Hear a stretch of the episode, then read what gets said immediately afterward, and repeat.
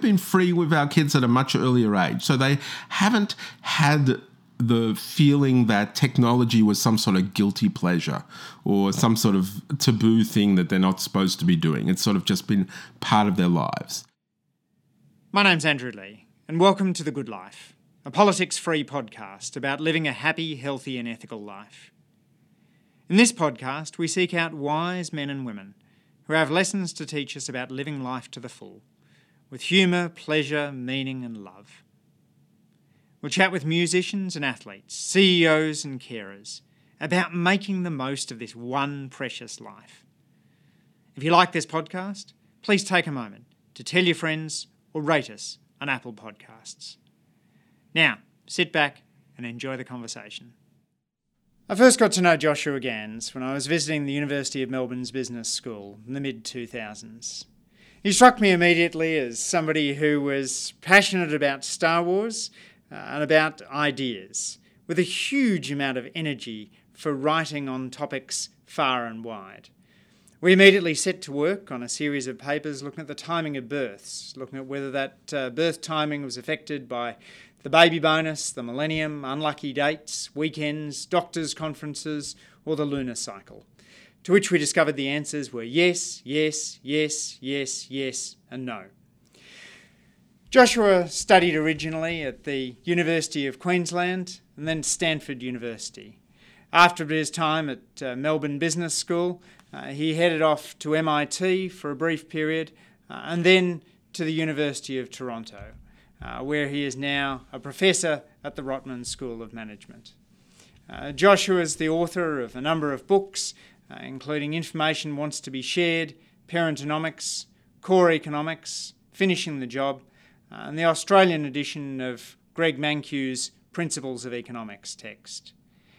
He's somebody who whose departure from Australia is, uh, is a real loss to the Australian public conversation uh, and again to the Canadian public policy conversation. Uh, and it's a delight to have him on the podcast today. Ah, it's good to finally be on this thing. so, tell me about your childhood. Oh, my childhood. Oh, well, boy, talk about leaping right to the. What is this? A, a, a psych- psychiatric session? Am I counseling? was it happy? What style well, remember, of parenting you know, did, were you exposed to? I was in the womb and thinking, when should I come out? And uh, so, anyways, and it led to a lifelong research. Um, oh, okay, so uh, you know, my childhood was was pretty ordinary. Um, I grew up in Sydney. I went to uh, Vaucluse uh, Public School, which was, of course, the uh, public school of uh, Russell Crowe and also our current Prime Minister, Malcolm Turnbull. So it's uh, quite an interesting little place. Uh, and I was there and for the first 10 years of my life, and then we upped in the family and moved to Brisbane in Queensland uh, whereby I did my high school and uh, went to the University of Queensland and studied well, initially law, and I didn't like that, and so I switched to economics. Uh, I don't know what else to sort of say about my childhood. I spent a lot of time.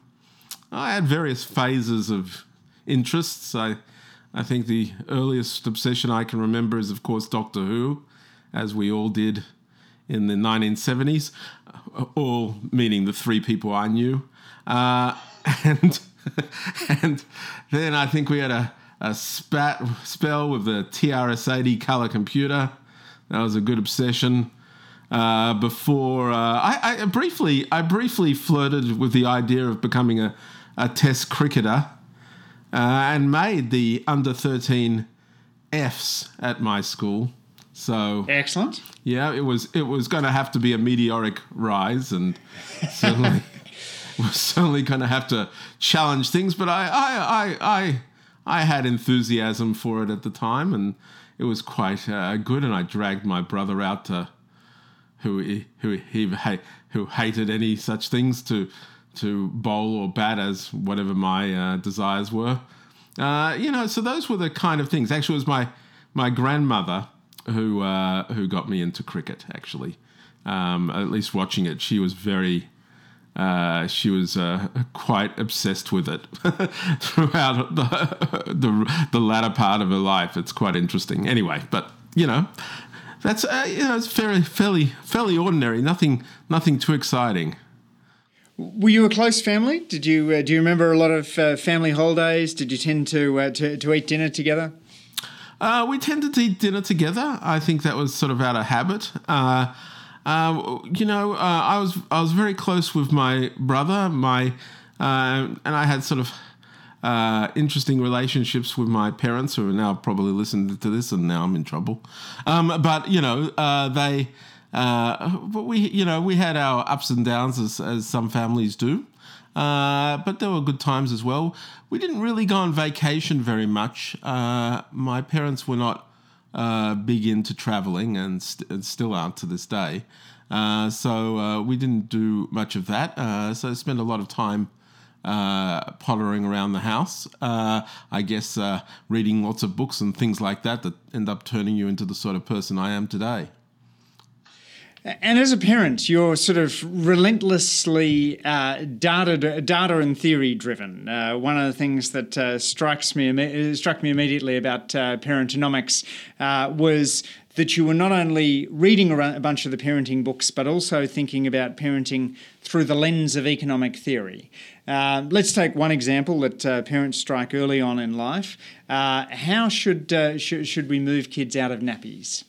Oh, yes classic incentive problem. You know, it's just not. I, I, don't understand how anyone sees it any other way. Frankly, uh, parenting is just a, a classic uh, economic problem. You know, parents want one thing, uh, children uh, want something else. Uh, and uh, you know, when it came to, to to nappies, that was certainly the case. I think. Um, actually, actually, actually, I think actually our interests were actually aligned.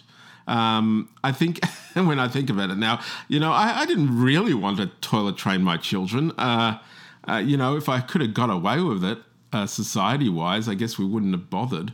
Uh, but you know, I think there was this knowledge that there was this social pressure of school coming, and it wasn't a good look to still be in a nappy.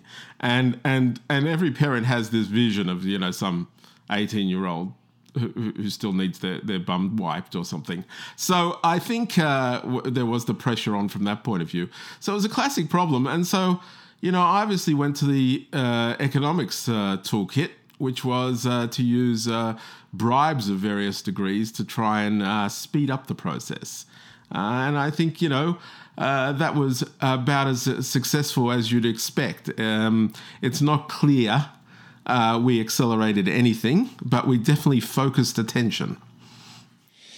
So I love one of the uh, comparisons you make uh, between uh, your daughter's receipt re- response to uh, to jelly beans uh, and uh, the way in which top athletes respond to performance.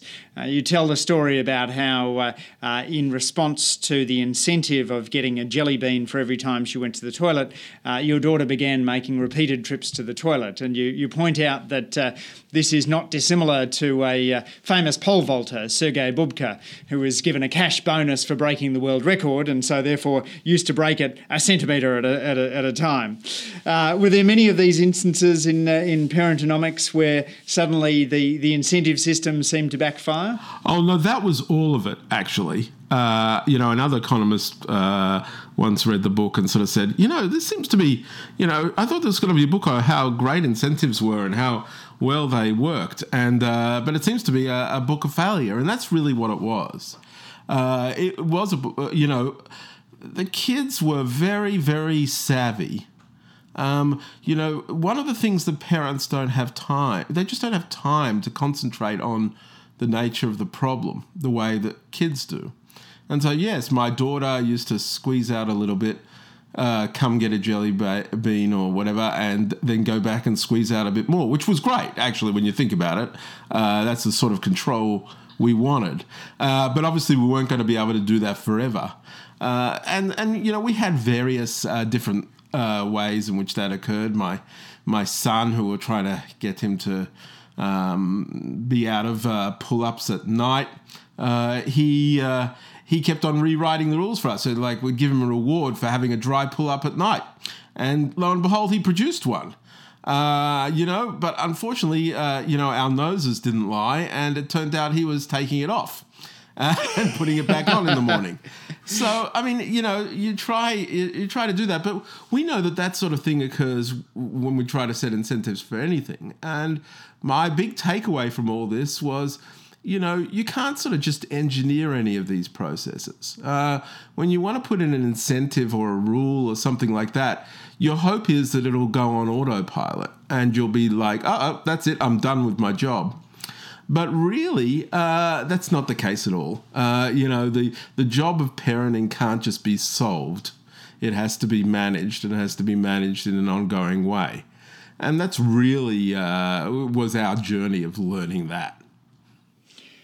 Some people listening will uh, find find it strange that you seem to draw no distinction between the principles you apply when you're in the office and the principles when you apply, you apply at home. Uh, do you think this is a particularly unusual trait of economists that we tend to look for aspects in our personal lives to apply our work theories? Uh, you know, it's certainly a trait of many economists. I don't think I don't think uh, people took it to the explicit extent that I did. I mean, I know some other economists who've tried to set up various markets at home with equal success. Um, you know, it's crazy situations of property rights and contracts and what have you, and that just seems exhausting to me. Uh, most economists, I think, and you're probably one of these who just like manage their kids normally. I think uh, I was I was blessed with a wife who was an engineer, and so who was up for all of this. Um, but you know, uh, you know, in in the end, I think actually it's just the way I look at it. Uh, you know, I'll put it in in terms of incentives, bribes, etc. Uh, I think all parents end up doing these things. They just don't have the same language that we have for it, uh, and uh, and maybe that. Uh, got me to realize a problem a little bit quicker because of my experience in that. But you know, I suspect it's the challenge of everybody, uh, which is why this was a the book was a general interest book, or supposedly anyway. Uh, you also talk about uh, the challenge of getting babies to sleep, and uh, and tell the story of uh, uh, once seeing a uh, having so little sleep that you saw horses running ac- across the across the free, freeway in a in a sort of sleep induced hallucination. Um, yeah. And then to this day, I do not you, know you, if that was real or not. To this day, I can still picture it. Uh, I do sometimes think of it as I drive down the Calder Freeway. It's a very vivid, uh, vivid image you created there. Um, but you uh, you dealt with that in an unusual way by turning off the baby monitor. Uh, what do you think uh, made that work? Well, actually, that was a bit by accident. that was like um, with the third child. I mean, obviously, you start reusing stuff, and uh, we discovered that oh I actually I remember there was a couple of instances, but one one I remember with the third child, we discovered the baby monitor wasn't working, um, and you know we thought oh what a good baby, um, and, and, it turned out actually she you know she started to put herself to sleep because out of neglect apparently, but I think at another point we were I, I do recall us sitting around listening to this baby monitor screaming at us and we knew we didn't want to go in uh, because this was part of the, the training. You know, you have to get used to it, and and uh, and the solution was simply to turn it off because it was just bothering us and it wasn't helping us at all. Uh, I think actually, you know, that's the kind of dispassionate thing maybe an economist will do that other parents won't. Uh, you know, will will sort of just uh, will suffer with it, even though there's a broad understanding that turning the baby monitor off is at least better for you. yes.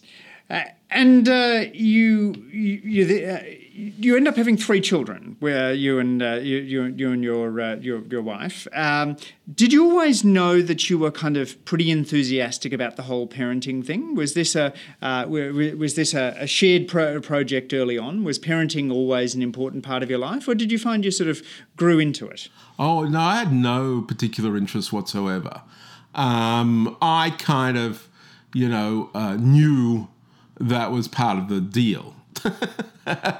in other words, you know, the decision to get married was bundled with a, a decision to have a, at least a couple of children. I, I knew that going in. Um, and once that was known, I didn't think about it again until the sort of discussion of timing uh, came up, in which case, you know, there was a biological clock. I wasn't the one who had to do all the work of being pregnant. Uh, so really, I just went along for the flow. So I, I, I must admit, I didn't have any particular uh, uh, pull towards it or anything like that. Um, all I know is I really enjoyed it when it happened.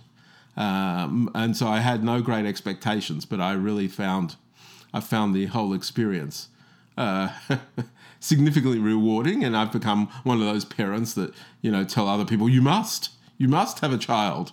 You're not complete without one, you know. So, you know, you end up doing that. But you know, I, I just, I just didn't. Uh, uh, yeah, it wasn't a, wasn't it wasn't a thing for me. That's for sure. And one of the hardest things, uh, I think, for modern parenting is dealing with technology. You're uh, almost uniquely well placed to uh, to talk about this, given that uh, you're deeply immersed in technology and you work in the economics of entrepreneurship, uh, but also as a parent aware of the uh, the risks of addictive technologies.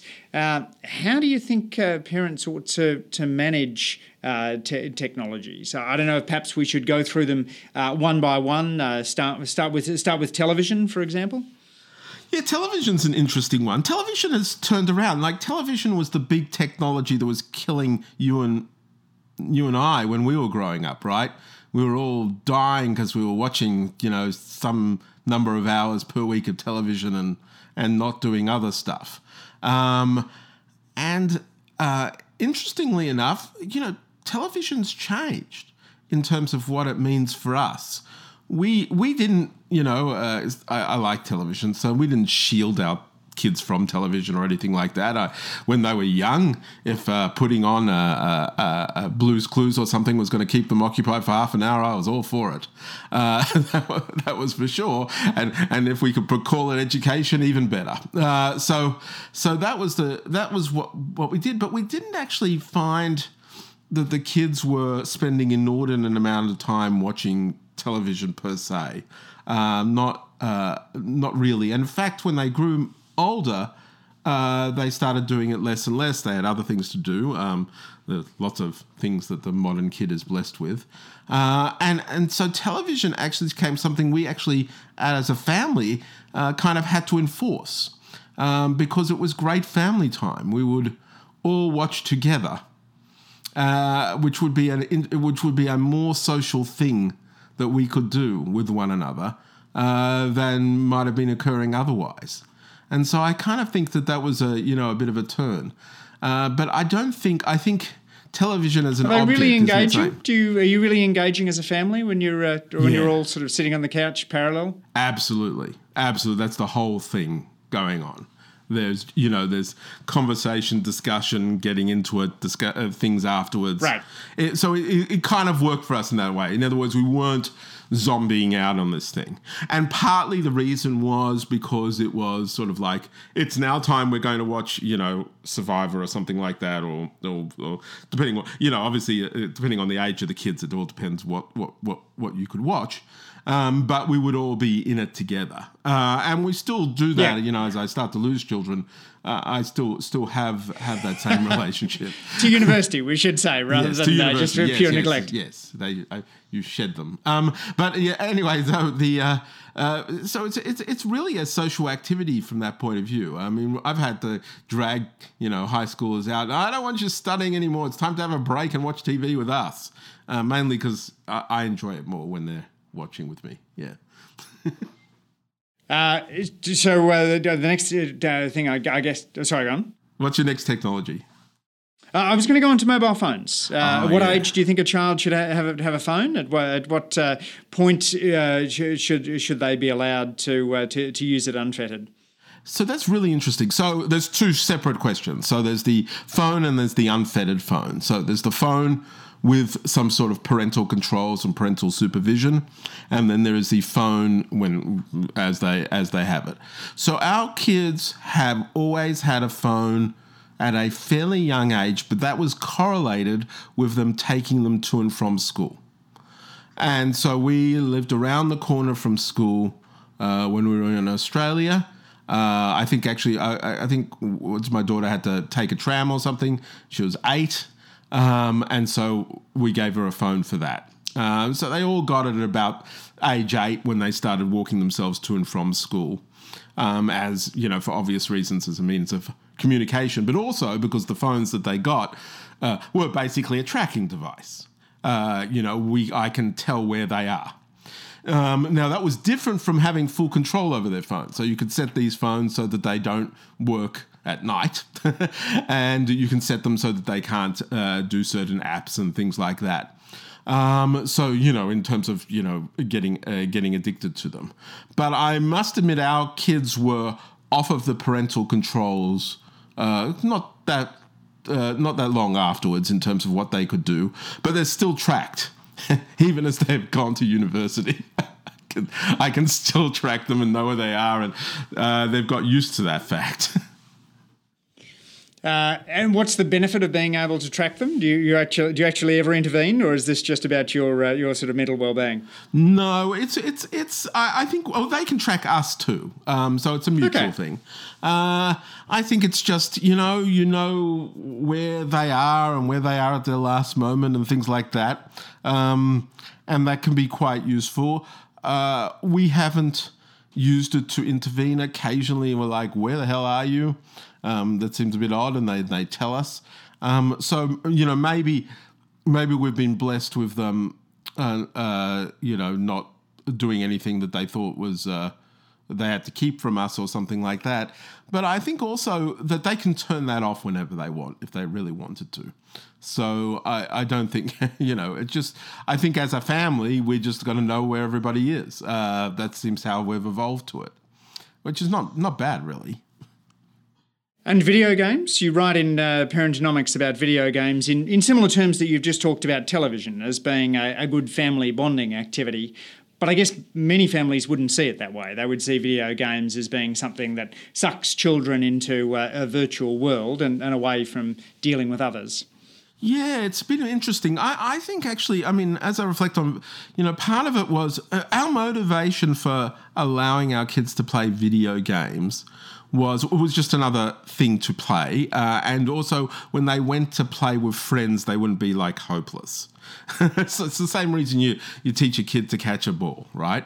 Um, you you want them to be able to sort of hold their own and play with others, um, and I think it evolved into these sort of uh, you know we had some good family mo- moments. Uh, uh my wife got a, uh, addicted to Pikmin. She she would only when she was pregnant she would play uh, video games intently. I don't know why, um, and I think uh, I think maybe the soothing sounds of Mario still uh, uh put our elders to sleep. Um, but.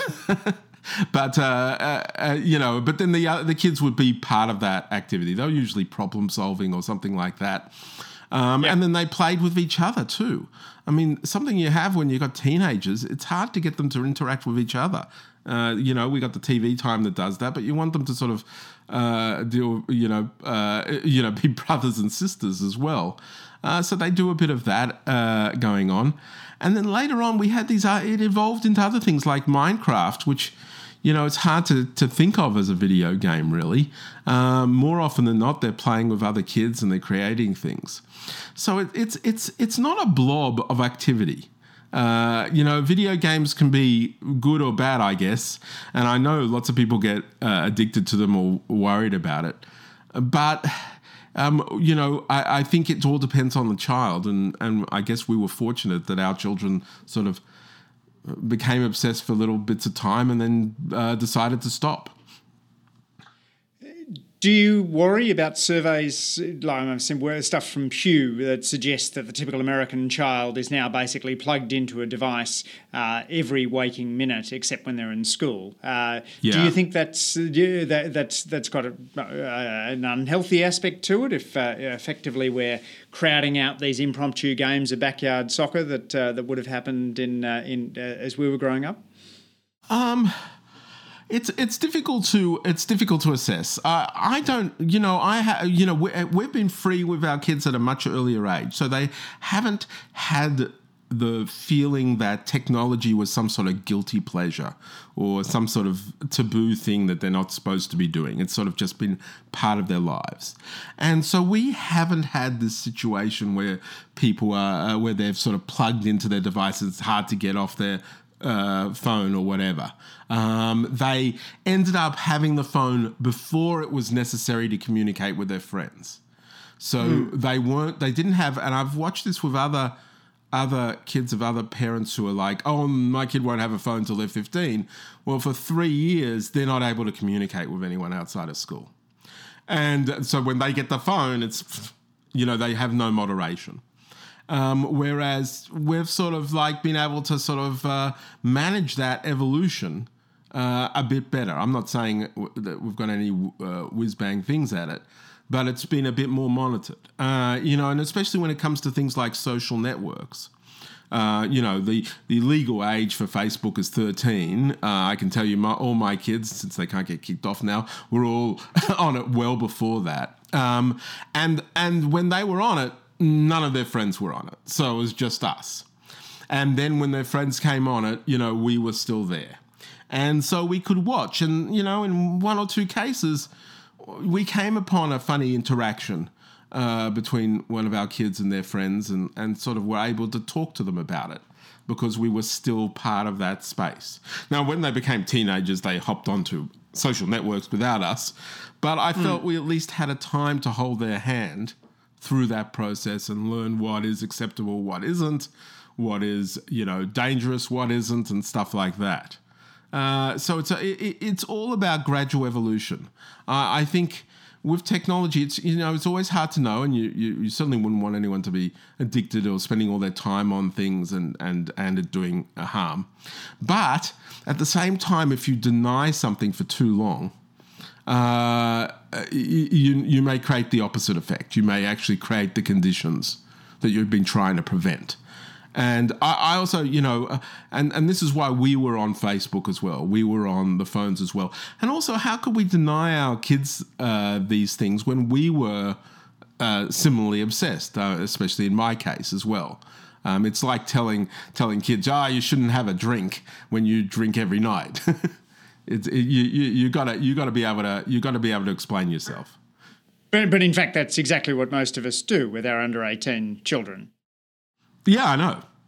we consume we consume alcohol and we deny alcohol to them, and we do that on the basis that we don't think that the children are able to. We think that the alcohol is worse for their bodies than it might be for ours, uh, and we also worry in, in other instances that they might not be able to manage, say, you know, controlling a car, for for example. So uh, even if you live on a large property in the country, you're probably not uh, handing the keys of the car over to the ten year old on the basis that uh, it's riskier for them than it, than it is for you. Um, I, am just curious. Wanted to push you a little bit more on the, uh, the the question of technology because a lot's been written about cyberbullying and concerns that kids uh, who spend too much time on this online world, uh, that online world then attains a degree of importance. And so being insulted online is, is really causes their self esteem to crumble in a way in which it wouldn't if they were just online half an hour a day. Well, um, let me sort of uh, uh, go, go. There's two parts. I mean, one part is you know I'm, I'm fortunate I don't drink, so I don't.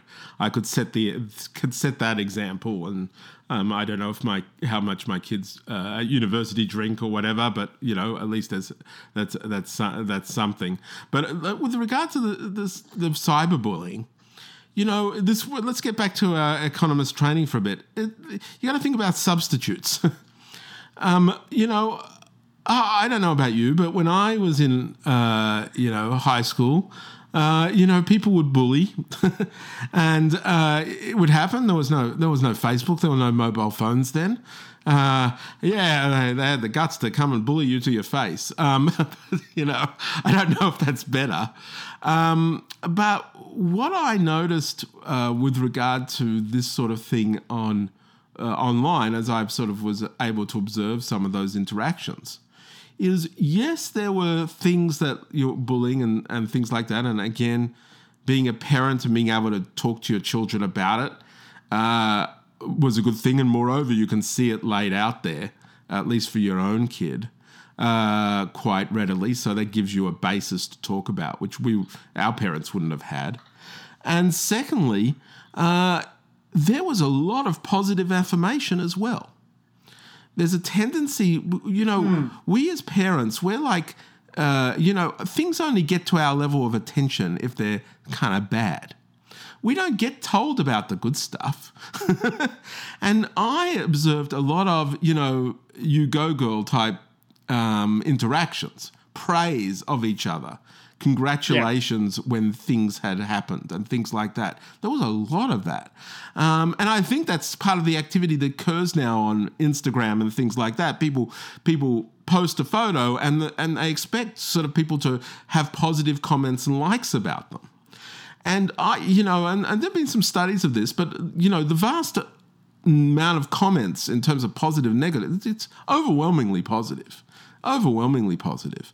Um, and and there are cases where people have been bullied, uh, and I'm not saying that technology has nothing to do with that or hasn't. Uh, assisted in that at all. That's that's not what I'm saying. Um, but I'm just saying it's it's hard to separate out uh, the good from the bad. And there's also another factor about this as well. You, you haven't got to this stage yet, but you know, none of the kids who are uh, coming of age want to learn how to drive here. Which seems like a great thing, as the uh, as the father of three boys, who the Absolutely. eldest of whom is eleven. Uh, driverless cars can't come along quick enough, yeah, as far well, as I'm concerned. Well, I can tell you that's not going to happen, sadly. But nonetheless, but what's interesting is they don't want to drive, and the and the reason is, is you know, when we were growing up, being able to drive, uh, especially in a, a, situation where public transport was not great or something like that was our way of escaping and being with friends and so so on. But now they have that through their devices. They have means of coordinating. They don't have to congregate at some more. They can set other terms and other things. They can they FaceTime that, you know, mm. and what have you. I mean, things that you know we, we don't do, but they they don't even understand how. Why would you just use audio to talk to someone, um, you know, and things like that. So it's it's a very different social relation uh, going on there, and it's been and it's been fundamentally molded by this technology. So I don't think. I mean, I guess you know uh, you can't just sort of take these things and you hear certain bad things and take them on their own. You have to understand what the counterfactual is. Uh, what the uh, the alternative world might have been, and it's not it's not hundred percent clear that on net it's a it's a bad thing or a dangerous thing, at least to me. But you know, I, I agree. I am biased in this regard. I've fed my kids technology. What am I going to tell you? Oh, and that ruined them. It ruined them. I tell you. If I had one thing I'd take back, I wouldn't have given them a phone. you know, no, parents very rarely say that, right? Yeah, it's certainly true. It's hard to admit admit uh, uh, fault, but one area in which I'd admit fault in my own life is uh, I feel like I use my smartphone much too much when I'm around the kids, uh, and that uh, that I would be a better dad if I put the phone away more often uh, and didn't respond when text me- text messages came in. Uh, do you find that's a challenge in your own life? Have you thought about ways of uh, of minimising your own device use, which might sometimes crowd out quality time with kids? You know, I, I, I, it's hard to say. I, uh, tell you the truth, I moderated nothing. So, um, and I didn't feel that it was in, intrusive. Um, I didn't, I didn't, uh, you know, I didn't, uh, you know, I didn't have some child come up to me and say, you know, in some sad eyed thing, Dad, can you put the phone away? Um, sort of thing. Um, I, I'm not, I'm not really sure. Maybe I just didn't get that many. Maybe I'm, I do not get that many messages. Maybe I'm a bit lonely. Um, but, but uh, you know, given your I, job, I think that's fairly unlikely. Uh, yeah, that's true. That's true. We also have stuff around. I mean, it's a bit odd. I, look, I, yeah, I, I, so I haven't moderated at all on that. Uh, so I can't, I can't can't tell you about that. But I, I think there is an issue about being present. That's true. Um, and, um, you know, being able to do things uh, with your kids. I must admit, it's getting a bit bit foggy for me now what, what we did when we were younger but you know when the kids were younger exactly what we were doing i can't even remember now uh, I, I, I just come up with this general impression that they weren't neglected but that doesn't seem right so uh, and uh, w- what about uh, travel, the role of travel? You said your, your parents weren't very big uh, travellers with kids, but uh, uh, you and your wife have been significant travellers. you visited MIT for, for a period before you moved to Toronto, but you've also enjoyed travelling with the family a lot around Australia and the United States and Canada. what is it to be a good travelling parent? Oh, it's it's it's a it's an interesting thing. It's um you know traveling with kids is is potentially an awful experience. Um, it's it does take a take quite a bit of uh, work. Um, you know, we did have we had uh, family in different parts of Australia, so we used to uh, you have to bundle everybody into a car or a plane or or whatever uh, for that. And we did take these sort of like every few years, these sort of large international trips as well. Um, I think, you know, when it comes down to it, it's a good thing, you know, going and traveling with younger kids to see uh, family and things like that is a good experience for them to be connected. Uh, going on any of these sort of grand adventures, well, they just don't remember it. Uh, they, you know, you, don't kid yourself of what what your what your children might remember of those experiences. It's not a not a huge amount. Um, so they'll probably more. I remember you raving about a Yosemite trip. Oh, I did. It wasn't well. It was a lot of fun. I mean, we got a lot of pictures. Um, but I, you know, if I ask the kids about it now, only the eldest really remembers it. Mm-hmm. Um, and so, you know, what are we, you know, and the rest we can show photos and they can sort of vaguely understand that they were doing something. Um, and so, you know, those things are good, but, but it really wasn't, um, it, it's a funny thing, uh, you know, what you invest in and what becomes a memory and stuff like that. You know, again, we economists are, you know, used to talk about utility. Um, and there's you know utility in the moment, uh, enjoying doing various things, and, and and let me tell you, for a parent taking a kid to Disneyland or whatever, that's that's that's good fun. There's no doubt about that. Um, you know, you can delight in your children, and whether they remember it or not is irrelevant. Um, but uh, then there's the sort of things that you know you remember, the cherished memories, and you know that's harder. That's harder. It's harder to instill those sorts of things, um, and to believe you're creating them. Um, that's a that's just management gone too far. So you know, I I I, I think people, you know, I guess my view on traveling is. Uh, it's worthwhile to do it if you want to do it as a parent and you're going to enjoy it uh, but don't necessarily think of it as the particular experiences are going to change your kids, depending on what you, you know, whether it experienced another language, another culture, or anything like that. It is unlikely to have an impact. Uh, and uh, it occurred to me that we're, we're uh, yet to touch on the uh, small matter of education. Uh, did you, uh, you, you obviously, uh, as, uh, as a lecturer yourself, uh, didn't delegate this task completely to the formal education system. Um, talk to talk to us about some of the, the, the role of Lego and educational con- contracting and the the the reader, readathons. what, what sorts of incentives and tricks have you used to build build your kids' educational experience? Well, we we we did all our educational experimenting on our first child. Uh, because that's the role of a first child. Basically, your, your, first child has to achieve these milestones Otherwise, you've failed as a parent. And so we did that. You know, we pressured her into all manner of things, and and probably have warped her horribly. But not, you know, so w- w- uh, that that kind of uh, uh, stuff uh, stuff happened. Um, but really, when it comes down to it, uh, you know, we've tried very hard to push. You know, we accepted whatever the school has chosen to do in terms of curriculum and emphasis, etc. If there are gaps that we don't like, rather than pressuring the school, as many parents tend to do, uh, instead we thought, well, we will concentrate on that stuff.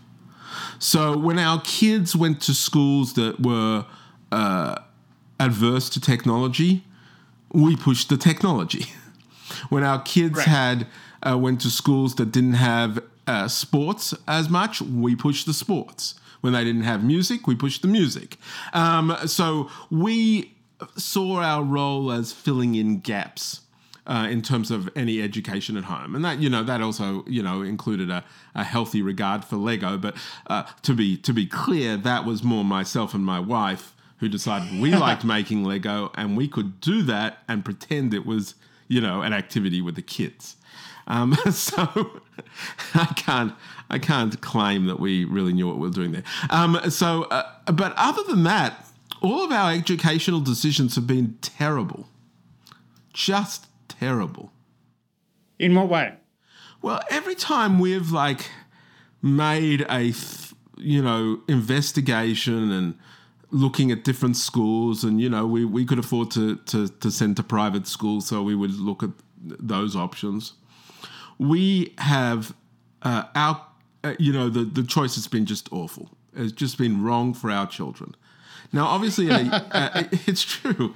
It, you said just, you weren't going to admit mistakes before. This is uh, this, is, this is a real confession. No, no, this this is definitely this is definitely a mistake. I mean, and and and it, and you know, we even did that repeatedly when we went to the US for a, a year and a half. Uh, obviously, we weren't going to do private school then, so we just went to the the public school, and it was the best education experience any of our kids had ever had. They learnt more. It was just terrific, and we we thought, well, we're not sending if you know if we were to return to Australia, which we didn't, we're not going to send them back to their previous schools, um, which left us with dilemma of what to do. But then we didn't do that, and then lo and behold, we moved to Toronto, and we we again we shopped around at different schools, and we ended up choosing the same sort of school that we left in Australia stupid elite private school. And, you know, our kids started to not do so well in it. Our eldest first, and she was like 13 or 14, and she was about to go into high school. And she's just, and we just said, well, why don't you just look and see where you want to go to school? And she ended up finding this school, uh, was called the Abelard School, that is, uh, was, I, I, I kid you not, it's on the fifth floor above a Starbucks. It's just like one floor. It, there's like 45 to 50 kids in the whole high school. That's four grades. So these mm. classes were really small. They taught the classics. Okay, they taught you. You go into grade nine. You're learning Latin as well as French, English, history, science, maths. That's it. Not a computer to be found. Oh, yeah, there's a couple of computers. No sports ground. No nothing. It's like these bare classrooms. No library. Yeah. so it was this a small little school. And uh, she found that. I never would have looked at that school. I never would have thought of it as a thing. It was formed by teachers who'd had, had enough and they formed their own school. Um, but she went there and she loved it. It was such a small school. Everybody knew each other. Didn't have any of these teenage cliques and gangs and whatever, you know, pressure there is and she mm, just thrived mm. at it. So so much so that when the the other kids came up, we, we did the same thing with both of them. Um, or the the youngest we sent to a school by this uh, Australian woman, uh, uh, Jan Howlett. Uh, uh, she passed away actually uh, uh, cancer very early on, but she had a small little school, like just in a house, that taught the classics. I mean, it was completely, you know, I'm supposed to be this big technology one. Well, there's no technology in any of these schools. They wouldn't even have, have damn calculators. Um, and and when my son got to the Abelard school, they made him the IT manager because he's the only person who could work the printer. so the previous the previous sort of high and that school by the way, for all its no technology, has produced two uh, Peter Thiel fellows, these people who uh, go on to be these tech entrepreneurs. Two, there's 20 a year, and this school of five, 50 students has produced two of them worldwide, including Vitalik Buterin, who's like the king of cryptocurrency at the moment. So I'm like, this is a, it's it's a funny, it's a funny thing, and I, my point is, I wouldn't have known, I wouldn't have known. So when it came to the university choice, they just chose. They just chose what they wanted to do in university. I didn't, you know, like, you know, I talked to them about it and things like that. Um, but they, they just, they just chose where they wanted to go to university, where they wanted to target, what subjects they wanted to do at school, and really how hard they wanted to work. And um, and that's worked out. Um, that, you know, I, I just don't know any better. I just don't know any better. Whenever I made a decision, it was clearly wrong. So I was better off not making one. Which goes, I guess, to the, to the question as to how much parenting really does matter. Uh, there's uh, uh, Bryan Caplan makes the argument that uh, parents way overstate the, uh, the the role that they have in how their children will eventually turn out. Yeah. Uh, but then in parentonomics, you uh, you quote your PhD thesis advisor Ken Arrow uh, when he discovered you were about to have your first baby, saying, "Just remember, it's an investment." uh, clearly, Ken Arrow thought of parents as uh, as really mattering. Um, Well, not quite. No, no, to? he didn't. He didn't think that he was meaning because because because the, there's such there's such terrors at a young age. I think he was he had a he had a child who had trouble sleeping, um, and it was still burned into his memory. That's why he said that. Yeah.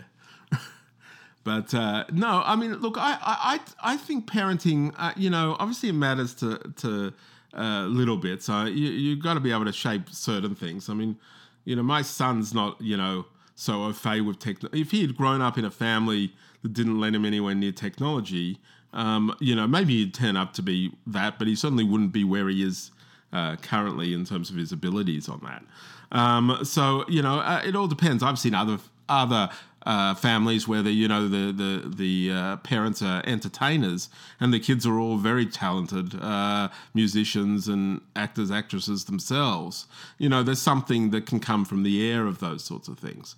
The problem is that uh, our deliberate attempts to instill some sort of goal or direction in our children, uh, you know, it's just nigh on impossible. It, it's it's really hard. I mean, you would have to torture the hell out of a child to get them to to not do various things.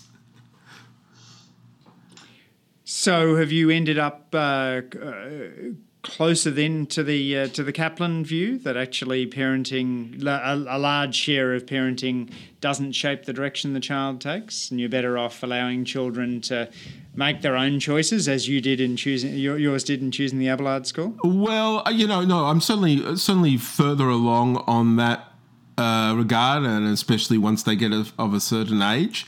I, I'm not. I've seen some parents who indulge every single whim and desire of their kids, and I don't think that's for us uh, to do so. In other words, I, I I sort of agree with the Caplan view is that parents can be uh, explicitly selfish for their own interests.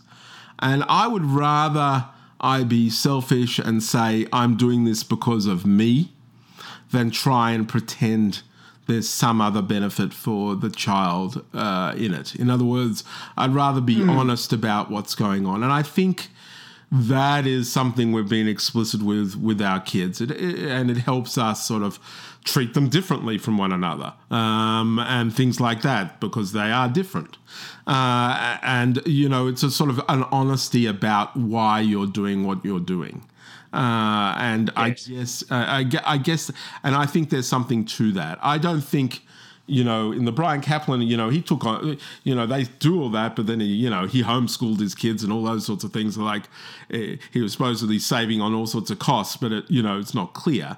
But I do like his attitude of, you know, why, you know, why can't he just one day? And and he did this once. He's like, eh, eh, he said to the kids, I think he, they were going to school, and he said he just took them out of school for the day and had a fun day that they would remember that they did that and, and they were old enough to, to remember that and i thought you know those sorts of like you know why not let's just do this uh, Yes. attitude i think you know that there's something to that uh, there's Yeah. something to that lightening up a bit I think I think we all as parents just take. I mean, and that's what I tried to do in the parentonomics book. Is is you can't take yourself that seriously. you just can't take yourself that seriously. You have responsibility, but that doesn't mean you have to believe that you know things are so serious and you're so important uh, in all of that. Uh, you know, you can lighten up a bit. Joshua, what advice would you give to your teenage self? Uh, I think uh, for, to my to myself, uh, it gets better. when you find your tribe, it gets a lot better. You, uh, you your teenage self was uh, struggling a little bit uh, the, the, then, by the sense of things. Yeah, I, I, I, I think I struggled socially. I, I think a lot of, I think a lot of kids, especially in Australia, struggled uh, socially and, and, and fitting in. There was certain uh, stuff. I don't think that's unique to Australia, but it was certainly the mm. case for me. And so yeah. I, I really, uh, uh, you know, um, uh, didn't quite know where I fit in. Uh, yeah. and and you just sort of had to wait. I don't think I really found that out until I arrived at Stanford after my undergraduate degree. What's something you used to believe but no longer do? Well, I already said I used to believe I could choose well education wise for my kids, and I definitely don't believe that anymore. Uh, there's all sorts of other things I don't believe. I don't. I don't believe we're that much different from animals in our cognitive abilities. Uh, I'm starting to lose faith in democracy, but we, we don't want to go down the political route. uh, when are you most happy? I'm actually most happy. I'm most happy when when when uh, the whole five of us uh, are together having dinner. I've already thought. I mean, I knew the answer to that. Uh, it, it, just is, you know.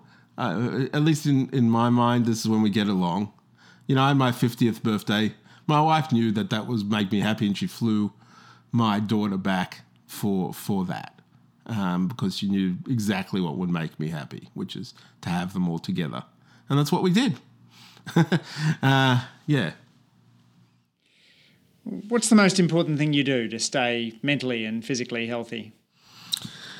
Um, you know, I don't do squat really. you know, no meditation, no Pilates. I see all the people on Facebook, yourself and Wolfers included, who go running all the time and dozens of marathons here and there and what have you. And I don't have any of that. I don't do any of that. I mean, I know the rest of my family would like me to. They're all very good, actually. Um, but I'm terrible at the physical health thing. I just get too bored. Um, and mentally healthy, look, I got a job that keeps me mentally healthy, let's face it. Do you enjoy the uh, the travel associated with the job? Uh, students, what brings you most uh, satisfaction in, uh, in in your your role? Uh, I think um, still the process of discovery. Uh, you know, when I'm working on research and find out something new to the world, that's the thing. Uh, I haven't really got to enjoy travel. I try to uh, get there and back very quickly. Uh, yeah. I think as I grow older and and uh, my wife will be able to come with me, I'll enjoy that a lot more. Do you have any guilty pleasures? Uh, you know, I don't feel guilty about very much, but you know, like the sort of thing you might. a very economist thing. Yeah, I know. I mean, it's how how can I have a guilty pleasure when I don't feel guilty? I mean, you know, I have stuff I've done in the past that I guess I should feel guilty about, such as, you know, I said that we all like watching TV as a family. I didn't tell you what we like watching the most, and that was The Apprentice. The Apprentice was our show. The Apprentice, our show. We, we went all the way to New York, and what's the first place we visited? Trump Tower. and you'll love this. My daughter wore a "You're Fired" T-shirt. Would she still so, wear I mean, that today? In retrospect, we can feel guilty as a university student. Sorry. Would she still wear that today as a university student? Oh, she'd definitely, she'd definitely wear that one. I, I think um, uh, if if there was if it was available, I suspect she would quite happily happily do that. Um, uh, I- but but not not because she uh, more out of the irony of it. Uh, you know, here here our kids were brought up on Trump, uh, and uh, I, I I don't have to worry that they believe anything in the in the what has occurred there. And finally, Joshua, which personal or which experience has most shaped your view of living an ethical life? In terms of uh, ethics, I think it's um, uh, I still you know I, I still got a lot of mileage out of Rabbi Hillel. Uh, do not do unto others Rabbi as you would do to yourself. Uh, I kind of I kind of uh, that still works for me. You know, in terms of uh, dealing with uh, hypocrisy and and trying to check myself and knowing when, uh, especially in these days and age, when you're going to stand up for something, uh, which is you know, uh, you know, a lot of people uh, don't necessarily do, but I, at different times of my life, I've taken on, you know, things that would not seemingly have any benefit for me, but uh, but feel the right thing to do, and it's really that that that philosophy that's guiding it. Well, Joshua Gans, uh, economist, parent, and author of Parentonomics, uh, thanks so much for sharing your insights and your wisdom on the Good Life podcast today. Thank you, Andrew. It's been lots of fun. Thanks for listening to this week's episode of The Good Life. We love getting feedback, so please leave us a rating or a comment on Apple Podcasts, formerly known as iTunes.